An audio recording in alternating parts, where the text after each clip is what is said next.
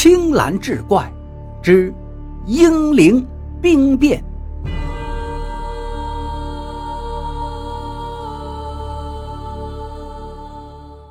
话说袁世凯担任民国临时大总统后，参加过武昌起义的部分革命军奉命移师河南。当时驻扎在豫西彭县城外的就有5000余人，他们名义上受北洋政府的辖制，实际上已经被视为异己，受到了排挤，连番号都没有，老百姓称之为民军。袁世凯称帝后，蔡锷率先发难，护国讨袁运动风起云涌。河南是袁氏的老家，其表弟张振芳时任河南都督，他唯恐是后院起火，不仅大肆捕杀革命党人和进步青年，还计划遣散境内的革命军，以防变生不测。民军司令马尚彪接到都督府的命令，要其部徒手进入彭县城内，接受都督的巡视。北洋军侯景宽师驻扎在县城，弹丸之地，要涌进去这么多的部队，岂不是兵满为患了？再说接受巡视又为何不准携带枪械呢？马尚彪是一头雾水，越想越觉得不对劲儿，便率着随从去拜访了侯景宽。他们两个人虽然结识的时间不长，但是意气相投，一见如故。在侯宅客厅落座后，马尚彪说明了来意。侯景宽嘿嘿一笑，拿出了一封密函。马尚彪看罢，脸色骤变，掏出腰间的手枪，啪，拍在了桌子上，义正辞严道：“民国杀人要依照法律呀，如此滥杀无辜，与清廷有何两样？侯师长，我今天是自己送上门来，您就拿我的人头请赏吧。”原来都督府令侯景宽师利用民军接受巡视的机会将其遣散，对马尚彪就地正法。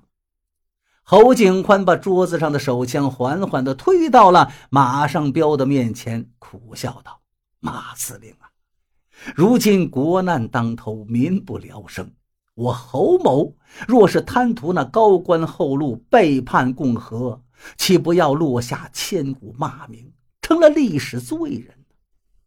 袁世凯称帝不得人心，13省都督联名上书，欲请大总统停止帝制，其中不乏是他北洋的门生故旧。部分思想进步的中下层北洋官兵也认清了他假共和真专制的嘴脸。这两个人一番倾心吐胆之后，决定将计就计，发动兵变，刺杀张振芳，在豫西举起桃园大旗。两个人饮了血酒，义结金兰，对天盟誓：今日起兵，誓灭国贼，有遇此盟，神明必击。这让在场的一个人听的是心惊肉跳，此人叫王北斗，是侯景宽的贴身副官，也是他的表弟。由于身份特殊，他可以随便出入侯家的内宅。这个眉清目秀的小白脸就与侯景宽的二姨太眉来眼去，两个人早就暗通款曲。接下来几天，二姨太见王北斗愁眉不展，问其原因，他就把兵变的计划和盘托出了。二姨太听完，顿时惊的是花容失色。他原来是保定府倚门卖俏的名妓，接待过达官贵人，那是见过世面的。后来被驻防此地的侯景宽赎身，纳为了小妾。这可是个人面桃花又心狠手辣的女人。沉吟片刻，眼睛一亮，道：“这几天我说怎么着，我这眼皮儿老是蹦了，果然是有好事儿到了。这是你升官发财的好机会呀，北斗，也成全咱们做那个花好月圆的长久夫妻。你呀，快向都督府举报。”王北斗这脸都吓白了，禁不住双腿打颤。二姨太的目光里透出了轻蔑，用鼻子鄙夷地哼了一声，哼，你干的那些好事儿，早晚也得让你表哥知道，他一旦知道，非枪毙你不可。王北斗经不住这威逼利诱，最后一咬牙一跺脚，穿长袍马褂，扮作商人模样，骑快马直奔省会开封都督府。第二天黄昏时分，离开封城还有几里地的官道上，王北斗就见到一位青年军官在路旁招手，便勒住了马头。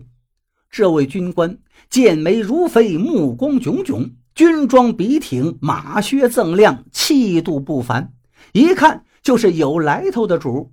他上前抱拳拱手道：“鄙人是张振芳都督的随从副官赵吉虎，豫西驻军图谋兵变，都督大人知道你要来送信，革命党是无孔不入啊，就连都督府也安插的有耳目，大人唯恐走漏了风声，派我出城接洽。我在此恭候王副官您多时了，这里不是说话之地，请到寒舍一叙。”王北斗急忙翻身下马，大为惊讶，心中暗道：这都督大人真是能掐会算，料事如神啊。两个人来到了赵家，这是个独门独户的院落，茅屋草舍，空无一人。王北斗不由得满腹狐疑，在都督府做官的人，哪个不是深宅大院，妻妾成群呢？可是他也不敢多问，便拿出藏在身上的密函，恭恭敬敬双手奉上。豫西的兵变计划都写在这上面，才请赵副官您转交给都督大人。一定一定。赵吉虎接过密函后，暗中松了口气。